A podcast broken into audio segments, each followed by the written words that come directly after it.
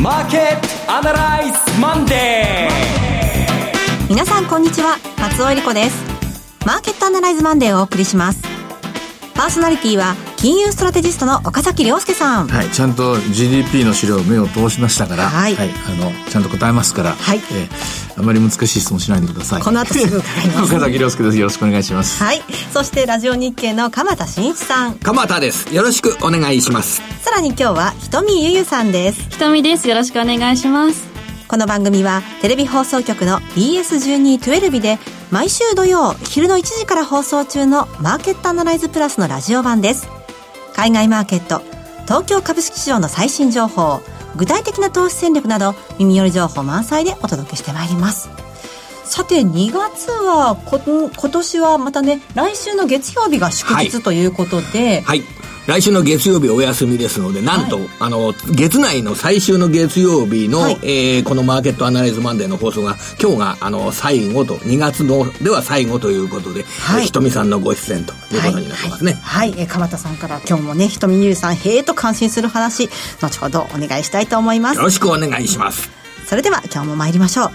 この番組は、株365の豊か商事の提供でお送りします。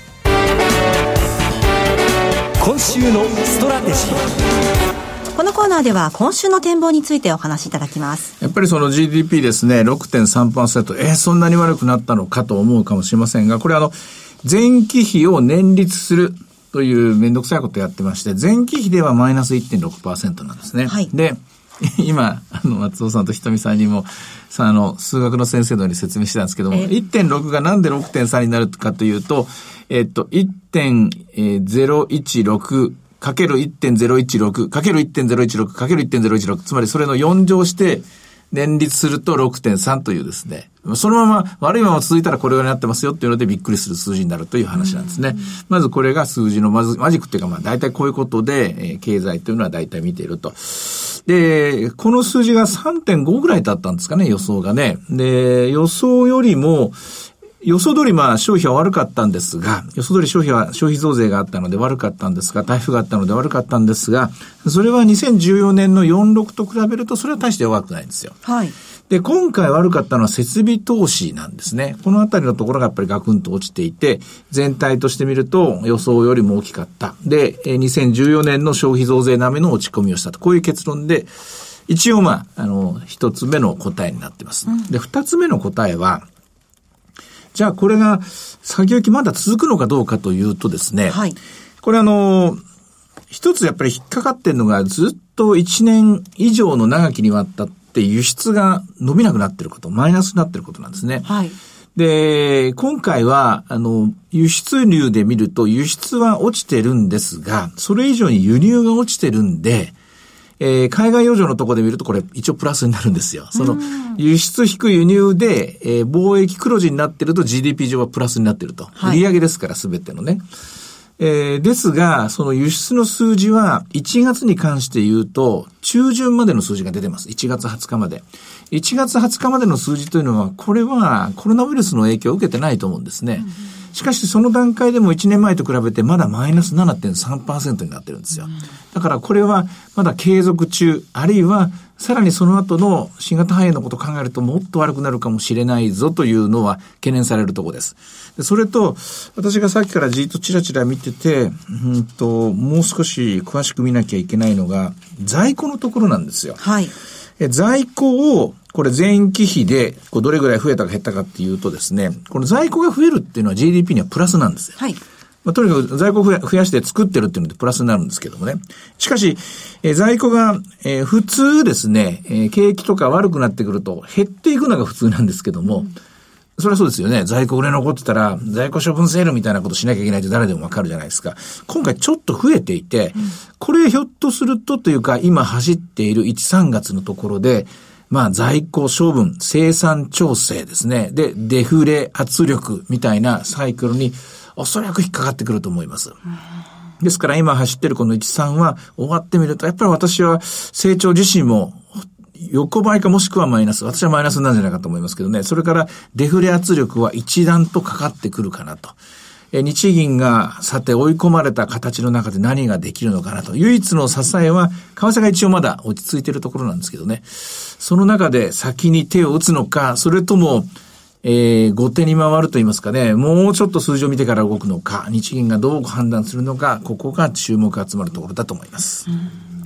鎌田さんは今回の GDP 速報をご覧になって、はい、あのー、これで、先ほどの若崎さんのあったように、今回下がったことによって、1、3月期は、これ前期比の数字になりますから、前期比っていうのは、10、12月期との比較で、1、3月期はどうなるかっていうことになりますよね。そうすると、10、12月期がこんなに低くなったんだから、1、3月期はある意味で、えー、プラス成長になるハードルは低くなったっていう考え方はでききると思うんですよ。10、12月期が低くなったんで、それに対して1、3月期は増えるかもしれない。ただ、今の足元で出ているコロナウイルスの影響、消費に対する影響ですとか、一向に設備投資の回復、中国関係の投資が回復せずに、輸出が、あの、工業、工作機械だとかな輸出がもう伸びそうもないという状況になると、1、3月期もプラス成長になるっていう見方は、非常にこれ根拠が乏しくなってくるかなっていう印象を持っております。はい、えー、この1、3月期がプラス成長になんないっていう状況になると、これ2期連続の四半期で、えー、マイナス成長。2期連続の四半期のマイナス成長というのは、これは、景気後退ですよね。はい、景気後退。景気後退っていうのが先進国で、えー、これドイツはそれを、あのー、なんなく済みましたよね。一時的には。で、で、で、景気後退というのが先進国で日本で起こるというようなことは、これ、それが起こると、これ世界はそれをどのように考えていくかということがマーケットで楽しみになってくるんですけど、ね、楽しみというか、マーケットの場合はまだ金融緩和を FRB が余地を残しているので、そこが期待されている。いざとなれば QE というですね、殿下の宝刀がある。これを期待している。アメリカ株はしっかりしてるじゃないかと。アメリカ株にぶら下がっていればいいだろうと。こういうことになるんですが、日本の場合、おそらく最終的なジャッジはどこであるかというと、現役になることはまあ間違いないと思うんですね。な、あの、あっていくことはですね。で、まあ次の2020年度の見通しというのが、まあそんな景気のいい話しないでしょう。それでも株式市場の方は、いや、それも織り込み織り込みってみんな言うんですよ。でも、そこの最後の一線っていうのは誰が守ってるか、何が守ってるかっていうと、私は配当だと思います。減配しますってことも最初から言っちゃうと、これで株式市場はこれもダメだと。減配されるんだったら、もう一回投資の株式のウェイトを下げようということになるだろうし、逆に減配されずに来年も100円とか150円とか、えとにかくこれは頑張って配当は増やしていきますよと。株主還元を増やしていきますよという姿勢を経営者が、えー、一様にですね、続ければ、これは株価の下げというのは限定的になると。まあ、経営者でしょうね。経営者が最終的にどういう判断をするかと。象徴的なニュースはそうすると、まあ、弱い企業の代表と言っちゃうと失礼かもしれませんが、日産自動車ですね。はい、日産自動車が今3月期、期末配当をゼロにするということを発表した。はい、の自動車会社の中で今弱いといえばもう日産が代表株になりますけど、このあたりのニュースっていうのは弱い企業を見る上で、そして配当全体の方向性を見る上で、一つの参考になりますかね。ね。配当下げちゃうっていうか、もうそこで経営者がギブアップしたらもう投資家もギブアップせざるを得ないと。経営者が頑張るぞ絶対やるからってついてきてくれって言ったら、ついてくるっていう、そういうところには来たと思います。で、もう一つですね、先週お話しした感染者の数の話なんですけどね、はい、実は先週だいたい6、7万ぐらいになるかなっていう話をしてたんですけども、その後、あれ9日のデータを使って計算したんですが、12日の、えー、中国の衛生局ですね、えー、ナショナルヘルスコミッションというところから発表された数字が、驚愕のいきなり1万5千人増えて、うん。でもデータ大丈夫かみたいな形になって、それで計算し直すとですね、あの、毎日毎日それは計算し直してるんですけどね。はい、一応データ処理的に、こう普通に、あの、感染、感染者分析の、私はプロじゃないんですけども、いわゆる統計的に処理すると、9万人ぐらいです。今7万人超えてきましたよね。そうですね。ところがですね、ここで一個矛盾が起きて、はい、同時に発表されている、日々同じように発表されている死者数は、そんな凸凹ではなくずっと増え続けてるんですよ。で、死者数から考えると、死者数の伸びで、これまた同じような加工処理をすると、私の計算では、死者数の最終的な収束時点での総数は3500人だったんですよ。はあ、で9万人で3500人ということはこれ4%なんですよ。はい。で、今一応致死率2%になってますよね。ちょっと上がってきて2.5なんですけど、これどっちが間違えてるんですよ。ちょっと数が合わないんですもんね。うん、だから、致死率の2%っていうのが実は4%ぐらいあるという、実は毒性がもっと強かったという結論になるかもしれないし、逆に致死率が2%ないし2.5%だったら、この感染者数はどっかでまた隠れコロナウイルス患者がいて、急激に増えることがあって、これはちょっとひ本当に一筋縄ではいかないなと。いずれにしても時期は2、3週間は伸びて、で前回お話した時は3月末ぐらいと思ったんですけど、4月までかかる計算になってきたかなと思います。まあ、それとともに、えー、皆さんもあまり見てないと思うんですけども、当然、この病にかかりますよね。で、進行中の人がいますよね。入院したり、えー重篤になったり。で、まあ亡くなられた方あるんですけども、回復した人もいるんですよ。はいで、ここの、えー、プールから出ていく人は回復した方と亡くなられた方になるわけです。要するに治癒っていうか、あの、治療が終了してしまったってやつですね。で、この人たちの比率で言うと、えー亡くなられた人の割合というのがかなり高いんですよ。つまり、どういうことかっていうと、もう感染が始まって1ヶ月以上経ったじゃないですか。普通だったら治るはずだと思うんですけども、これなかなか治りにくいのかなっていうふうに、一回かかっちゃうとですね、えー4週間ぐらいかなと、えー聞いた覚えがあるんですけども、4週間は経ってるのでですね、まあ、このあたりのところも今後この病気、まあ、データ、これひょっとするとまあ、あの、調べてみるととんでもないことがわかるのかもしれませんけども、あのデータの信憑性がちょっと疑わしくなってきたので、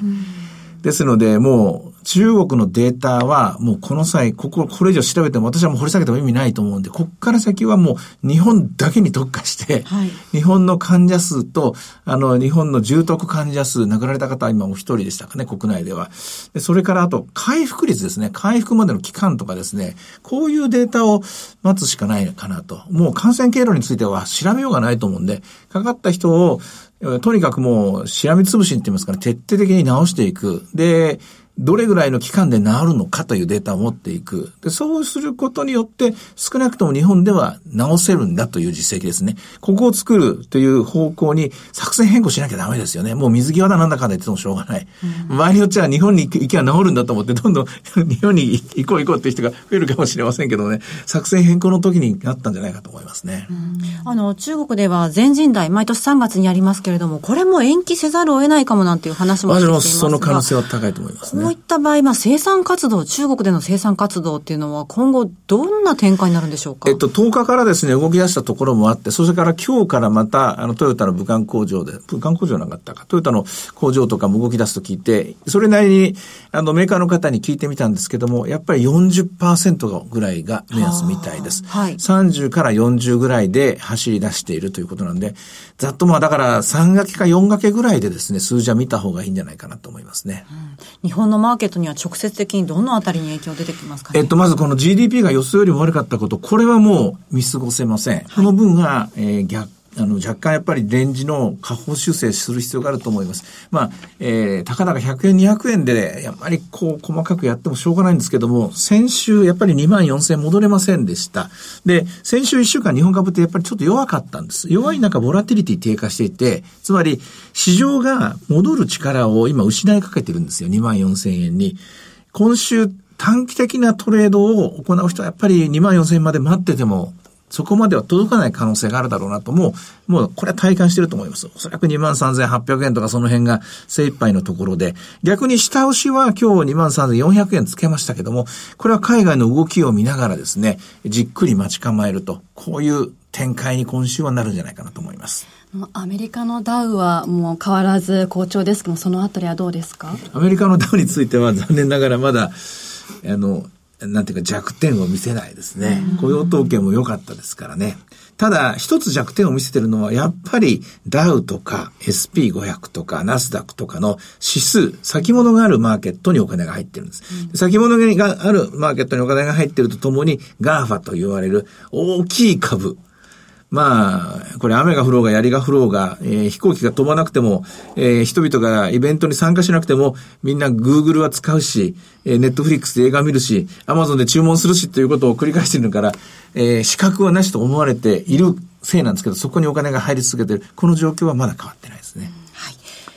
では、今日の指標を見てみましょうか。はい。えー株365は今、23,500円前後で取引されております。まあ当然これマイナスなんですけれども、ただ、あの、ニューヨークの時間、えー金曜日、まあ日本時間で言うと土曜日の朝の時間の終値、朝の5時ぐらいの終値と、えーほぼ同じような水準で、今日下げた後に下げ幅が縮小するというのが株365の動きです。えー来週のあの月曜日、1週間後、この番組休みですけれども、株3565、はい日経平均の取引はできます。はい。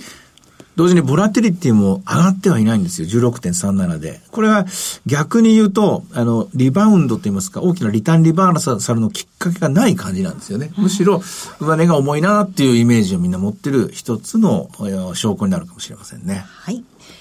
いろいろ展望していただきました。今週末土曜日には午後1時から放送します。マーケットアナライズプラスもぜひご覧ください。また、Facebook でも随時分析レポートします。以上、今週のストラテジーでした。マーケットアナライズマンデそれではここで株365の豊か商事からのセミナー情報をお伝えします。岡崎さんご登壇のセミナーです。埼玉で豊か商事資産運用セミナー in 大宮が開催されます。2月22日土曜日、あ、次の土曜日ですね。あ、今度の土曜日、はい、そうです。えー12時半会場、午後1時開演です。第1部は亀井光一郎さんによるセミナー、2020年注目のゴールド相場の行方。続いて特別セッションとして、岡崎さんと金内彩子さんによります、日経平均で資産運用、クリック株365の活用術とは、第2部で岡崎さんご登壇の株式セミナーがございます。会場は JR 大宮駅西口 TKP ガーデンシティプレミアム大宮カンファレンスルーム2階です。そして埼玉の次は東京でも開催されます。豊か商事資産運用セミナー in 東京2月29日土曜日12時半会場午後1時開演です。第1部は亀井光一郎さんによるセミナー2020年注目のゴールド相場の行方。続いて特別セッションとして亀井さんと大橋弘子さんによります日経平均で資産運用クリック株365の活用術とはさらに第2部で岡崎さんご登壇の株式セミナーがございます。会場は JR 新宿駅南口などが最寄りの TKP 西新宿カンファレンスセンターカンファレンスルーム 3A です。えー埼玉、東京2つのセミナーは通常のセミナーと異なりまして、初めて参加されるお客様及び豊か商事にてお取引実績のあるお客様限定のセミナーです。応募者多数の場合は抽選となります。初めてセミナーにいらっしゃる方やお取引実績のある方、東京や関東近郊の皆さんふるってご応募ください。ご応募は、豊か商事お客様サポートデスク、フリーコール0120-365-281、0120-365-281です。受付時間は土日祝日を除く9時から午後7時です。なお、今日ご案内したセミナーでは、ご紹介する商品などの勧誘を行うことがあります。あらかじめご了承ください。あ、ここでですね、新しい情報がありました。えー、埼玉大宮のセミナーなんですけれども、初めての参加でなくても、うんまたお取引がない方でもご応募いただけることになりました。よかったよかった。よかったよかった。これで弾かれちゃった人がいたもんですからね。はいね。はい。えー今週末、大宮での開催です。えーお取引のない方でもご応募いただけます。ご応募は、豊か商事お客様サポートデスク。フリーコール0120-365-281。0120-365-281です。ご応募お待これちしております。今からでも間に合うんですね。間に合いますはい。お電話お待ちしております。最後はテレビ番組のご紹介です。いつでも無料の放送局 BS1212 では本日夜9時30分から京都の休日を放送します。京都への観光、宿泊に世界的に関心が高まる中、洗練された和のラグジュアリーをテーマとした宿泊施設を中心に、周辺のグルメ、ショッピング、文化財、伝統工芸、四季折々をご紹介いたします。世界中の観光客を引きつけてやまない街、京都の魅力をたっぷりとご堪能ください。チャンネルの見方がわからない方は、視聴者相談センターへお電話ください。オペレーターが視聴方法をわかりやすくお教えします。03-5468-2122 03-5468-2122 BS1212 視聴者相談センターまで。フォローアップアナライ参りましょう。鎌田さんプレゼンツ、はいひとみゆうさん、へえと感心する話です。今日はですね、ひとみさん。はいあの、もう真正面から、中国人観光客激減、ホテル業界に打撃、ということで、えーデータをお伝えしたいなと思っております。データといっても、決算発表なんで、の内容なんですけどね、あの、先週の、あの、3時に、えー藤田観光という会社の決算説明会に出たんですよ。ワシントンホテルですね。そうです。あの、ワシントンホテルもありますし、あの、ホテルグレイスリーという、あの、札幌駅だとね、目の目の前にあるようなホテルなんかもありますけれども、まあ、こちらの、お今年度、12月本決算で今年度の見通しを、えー出す際に、えー会社の方で、だいたい12月期の予算というのは、あの、昨年末ぐらいに作るんですね。はいそれ昨年末ぐらいに作った時には、営業利益で16億円の数字を、えー予定してたんですが、今回10億円、昨年末の予算数字を減らして6億円になりますという発表をしたんですよ。で、10億円分減ったのが、このコロナウイルスによる中国人観光客の減少の要因なんですけど、どういうふうにそれを計算したかっていうと、会社のあの決算数字っていうのは、どうしてそれを作ったのかっていうのを説明しなきゃいけないので、その前提があるんですけど、2月から4月末までの3ヶ月間に、中国人の団体客の宿泊がゼロ。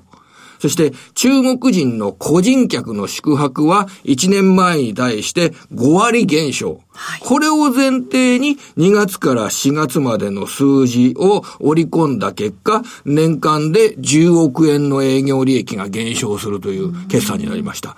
これ、ただ言い方を変えるともっとこういうことなんですけど、じゃあ中国人の観光客がいるから10億円3ヶ月で営業利益を稼いでたのかっていうことになりますね。頼りすぎですよねそうそしたらそうですっていう。それで、年間にするとそれ4倍にすると40億円になるじゃないですか。で、あの、藤田観光の営業利益っていうのは2017年の12月期っていうのが結構、あの、稼いだ時で、その時に、えー、そう、18億円ぐらいの、あ、20、20億円程度の営業利益稼いでるんですけど、要は、あの、中国人観光客が日本に来なくなった場合に、黒字になるのが難しいというのが、今の、あの、藤田観光ぐらいのブランドのある会社でもそういう状態になってるという形ですよね。だから、中小のインバウンド向けのビジネスホテルやってる会社は、これはもっと厳しくなるという考え方もできます。さらにこれ、前提として、あの、欧米の観光客は、これは、あの、し視野に入れてないわけです。はいただ、